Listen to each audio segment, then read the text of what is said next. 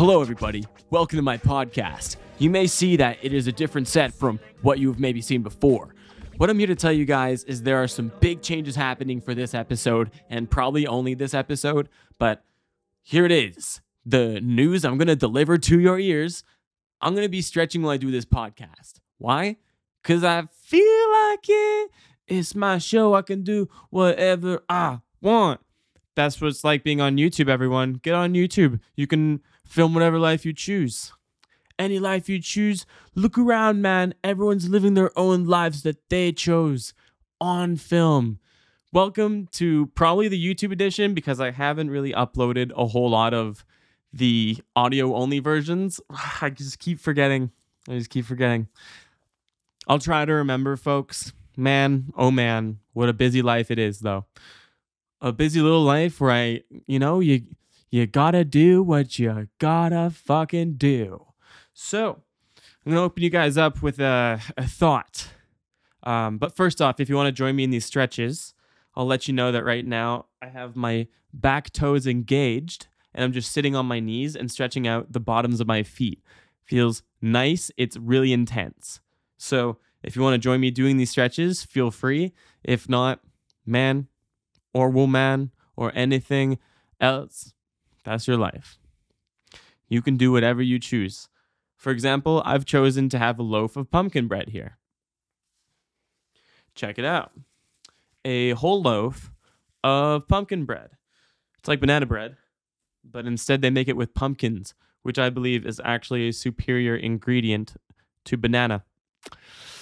Gotta say what you gotta say, and that's what I'm. That's what I'm here to do. I'm here to say things. I'm here to make you think. I'm here to make you stretch. I guess today. Yeah, I guess we're stretching today. So now from this stretch, what we're gonna do is we're gonna break into a sideways lunge. Oh boy, a little sideways lunge. Some things I like to focus on when I'm doing this sideways lunge is keeping my hips straight, keeping them in line with each other. Um, and then I try to keep my knee behind my foot because it creates better leverage on the area I'm trying to stretch. Check it out. Oh, catch me, catch me moving around, moving around a little bit. Yes, I'm here to make you think about something. I'm here to plant a seed in your mind with the next word I have to say now lunch world. Think about it. Where does your mind go when I say lunch world? Okay, lunch is the half point of the day where you eat the things, probably at 12, sun's highest in the sky, right? Those are the things you think of when I say lunch. I think. I don't know. Maybe you think of different things. And when I say world, we imagine the planet we live on.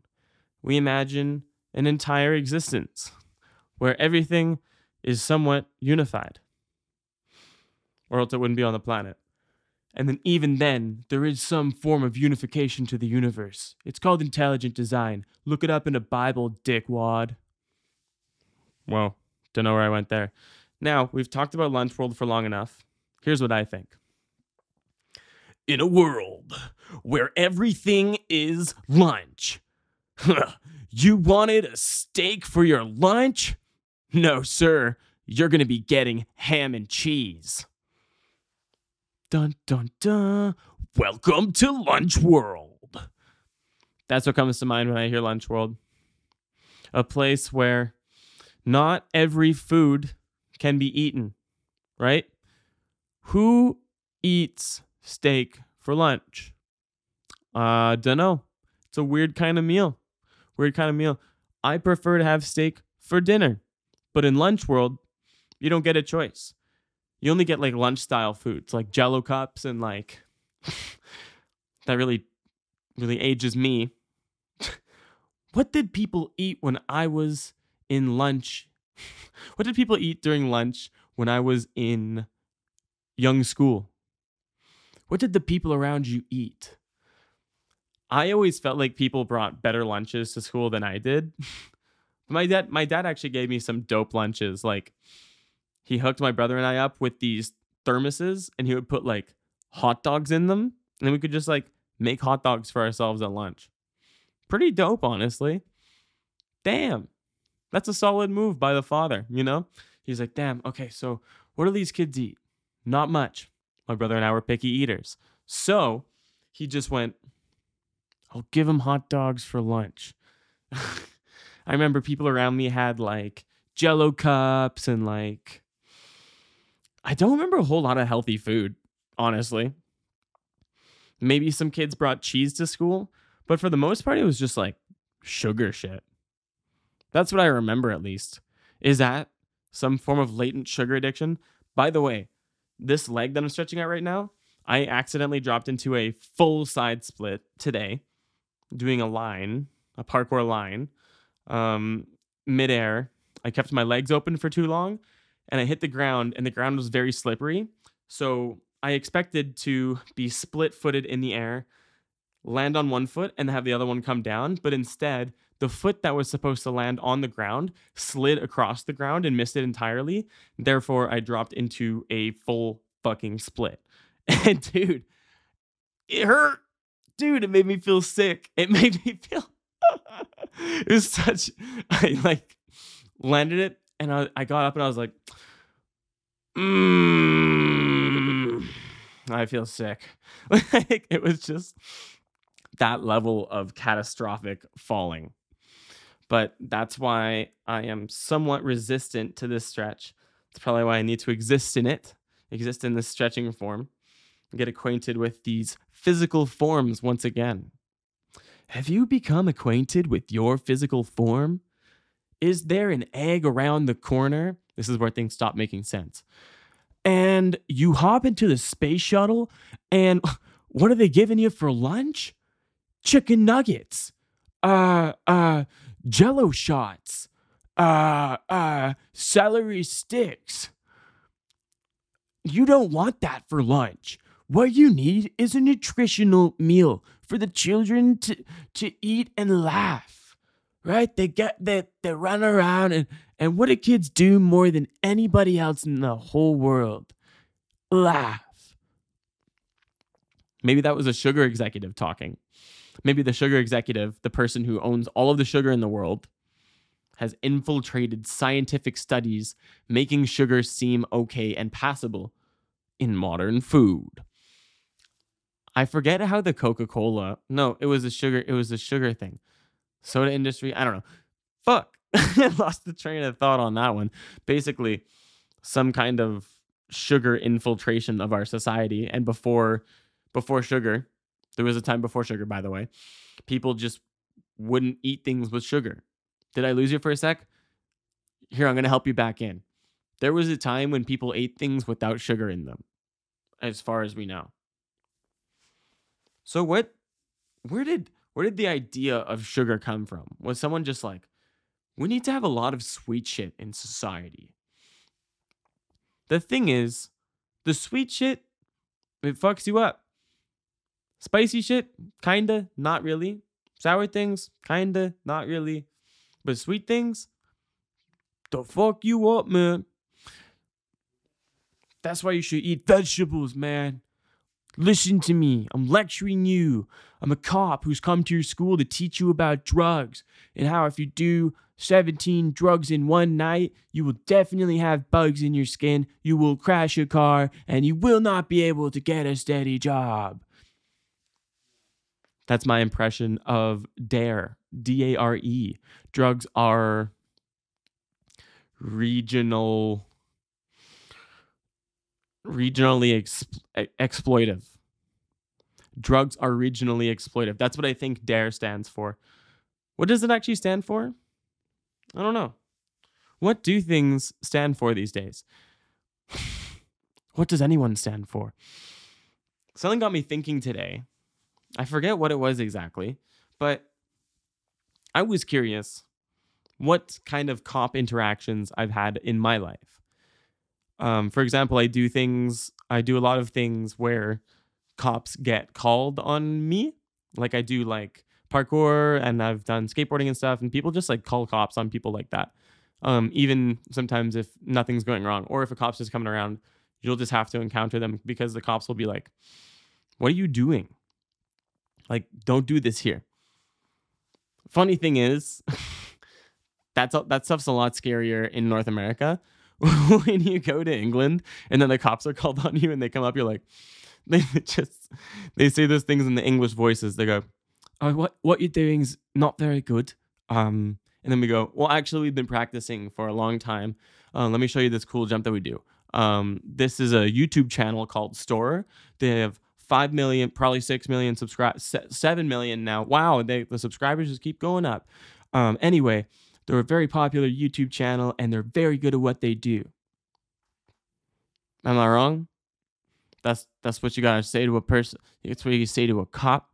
If you're ever in England training with Storror and they're like, "Oh, what you're doing cannot be done here," and, we, and then we go, "All right, we'll do a few more attempts and we'll piss off." The scariest place that I've had cop interactions, definitely America. America, the land of the free, home of the brave. The cops there are scary. Like when you're training in LA or like Long Beach and the cops get called on you, it's a lot scarier. Like my friend Rare, he got like the police officer asked for his passport. What? Weird. Why don't you just kick us off? Why do you gotta look at a passport? Such a a weird interaction. When I was in Michigan, weird cop interactions because a kid went missing momentarily. It's a story of the Michigan man. At a, jam, at a jam, there was a kid who had just lost track of where he was, and there was numerous cop en- encounters in the night. They're like, "Where are you hiding him? Like, where is he?" And then um, they stopped visiting. But at the end of the at, at the end of the night, one guy calls us and he's like, "Hey, get your stuff together. You guys are going to the police station." And I definitely thought I was going to go to American jail. Terrifying moment. The Michigan Man, 2016. Very interesting memory of mine. I was at a a parkour jam in Michigan. I'd been invited by this guy Travis um, for a parkour jam slash competition that they were holding in this fountain in Flint, Michigan.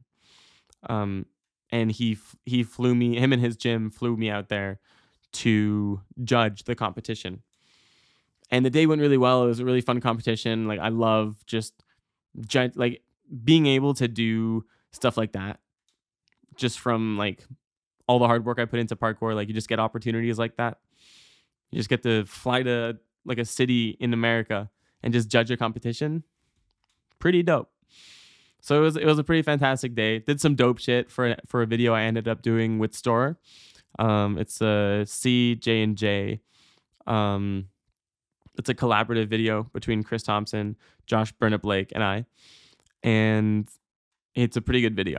But while we were there, everything went pretty normal. There was nothing suspicious that happened. There was one kid there, and he was like kind of quiet. Um, no one, no one really talked to him or anything like that. Um, but that's fine. Like, there's just there's just a lot of shy people at parkour jams. Like, parkour attracts like a lot of like nerdy introverted characters because like I don't know, it just has has that appeal. Um, it turned me into an extrovert, that's for sure. Like I wasn't always like fully extroverted. Um, I would say I am now, but yeah. Anyways, the everything went as normal, and the day ended, and we all gathered back at my host's place. And we had a big bonfire, and there's like 14 of us. This was back when we didn't have to social distance. This is in like 2016 um, we're just like you know roasting stuff over the fire telling stories and stuff and like just being youthful and fun and it was it was a really really nice night um, and then all of a sudden this kid who hadn't spoken much at the party or at the at the the bonfire and at the jam he didn't speak much at all he spoke up and he said yeah there's like two guys over like one block over at a playground with my girlfriend and everyone's like whoa that's like kind of weird. Like what's going on? Sounds like she's cheating potentially. So the playground was just like a fence jump over from where we were. So all like 13 or 14 of us jump the fence and we go and see these guys just to figure out what's going on. Like i have no idea like the relationships in the situation or anything but i figured I would just like check it out. And then a bunch of the guys start like scaring off some of the dudes um, like the parkour guys scared off the the dudes who were with the kid's girlfriend. And then as this encounter is ending, it's already like a ludicrous encounter. Like people are just like being wild and doing flips and stuff and just being like, "Oh, why are you hanging out there?" Huh? Like it's just like weird intimidation tactics. I think I was making animal noises because I really didn't know what's going on, but there was a lot of excitement. And then all of a sudden, um, as the two guys are walking away, one of the kids or the the the silent kid, he comes zooming from behind me and he just like knocks one of them in the back of the head with a punch and then he just like goes and tackles the other guy. All of a sudden there's a huge ruckus. People are getting out of their houses and then all of a sudden i'm like what the fuck? What's happening? I am way too old for this shit. And so i sprinted back to my host's house and we stayed there and one of the guys who was at the bonfire figured it would be best to hide the kid because he had obviously punched a dude and obviously someone's gonna like call the cops on you or something like that in that neighborhood i guess. That they, they just knew what was gonna go on. And they took the kid and they hid in the basement with him while everyone else continued to be at the bonfire. And then the cops got called on us and which was super intimidating because there was like a large field around this house and the cops just like drove in a circle around the house with their like headlights on like they had like floodlights coming out of the front of their car it was like super intimidating um, and totally unnecessary. Uh, and so we were sitting at this campfire, and the police roll up and they question each one of us, and we're, we're like, "What's going on? Like, what happened? Or like, were you involved? Do you know where this kid is?" And no one like eventually like like we didn't want to snitch we would, didn't want to give the kid up so the cops would leave and come back and search around. They would look under stuff. They would look everywhere. They would look under a canoe, like the kid's hiding under a canoe. like, why? Why would he be hiding under a canoe? That was just one of the weird places they looked. And eventually, um, we find out that the kid has been moved from the basement to like a crawl space under the basement. And that's when everyone's like, that's a weird place to hide someone. That's kind of, whoa, kind of deep under the house. And so eventually, at some point, he escaped from there with the guy who hid him. And the hider guy took him to Burger King and then just like didn't tell us that everything was okay. So the cops visited over and over and over again. The kid's parents come, they're like, just where is he? We just want to know where he is. And like, we're like, we genuinely don't know. And then we're, it's probably like 3 a.m. and the cops have stopped visiting. And then all of a sudden we get a text from the, the guy who hid the kid. And he was like, yo, get your shit together. The cops are coming to take you guys to the station. And everyone's freaking out at the house. We're like, fuck, oh my God, what the fuck? And like, I'm like, fuck, I'm gonna go to American jail. It's so terrifying. They have guns here, dude. guns. And then nothing. We waited and we waited and we waited. And the cops never came. They never took us away. So we went to sleep. We woke up the next day and the hider guy texts us. He's like, hey, did you guys actually believe me? And we're like, what? He's like, yeah, I lied to you and I said the cops are gonna come pick you up. It was it was like a funny joke, and we're like, what the fuck? So the kid was fine. He just hid in a basement after punching another guy, and then went over to a Burger King, and we had no idea where he was. But that was the disappearance of the Michigan man. And everyone was okay after that, as far as I know. it's a weird little night. It was a strange thing to have happen to me while I was traveling. That's for sure. A lot of wild shit happens when you're traveling. Like my friend Alex Paulus, I hopped in his car after Flint, Michigan, and I drove with him all the way through Kansas, through whatever is in between, all the way to Denver. And that's where I met up with Storror. And then they were doing their roof cult tour. I went back across America with them, like training everywhere and like watching them premiere Roof Cult Asia. It was so dope, man uh, I was really lucky to um, notice that they had an empty seat in their tour van, and I was like, "Yo, can I sit in that seat?" And then I just like adventured with them. I had already been planning to make a video with with Josh Burnett Blake, who's on the team, um, and so it was very serendipitous. We ended up in Denver at that time. It was really cool, and I traveled across America with all of Storror, which like they're just the dopest dudes in the world and then I even went back to England and continued shooting my video with Josh. And that was one of the most amazing travel trips of my time. And it all started with the tale of the Michigan man. What a crazy adventure that was. Um, I guess I've been in this stretch for a long time. So much for being a yoga guy. Have you had positive encounters with rats? What is your most recent encounter with one? Was it pleasant? Were you freaked out? Did it startle you? Or are you just like, yeah, it's a rat? Sometimes I see rats in my backyard and I shine my light at them, hoping that they run away. But they just run towards me. because I guess maybe like a light at the end of the tunnel, and rats are always in tunnels from what we believe, from what we know about the life of rats. anyway, don't watch Morgan Spurlock's Rats documentary. Scars you, makes you think about rats far too much.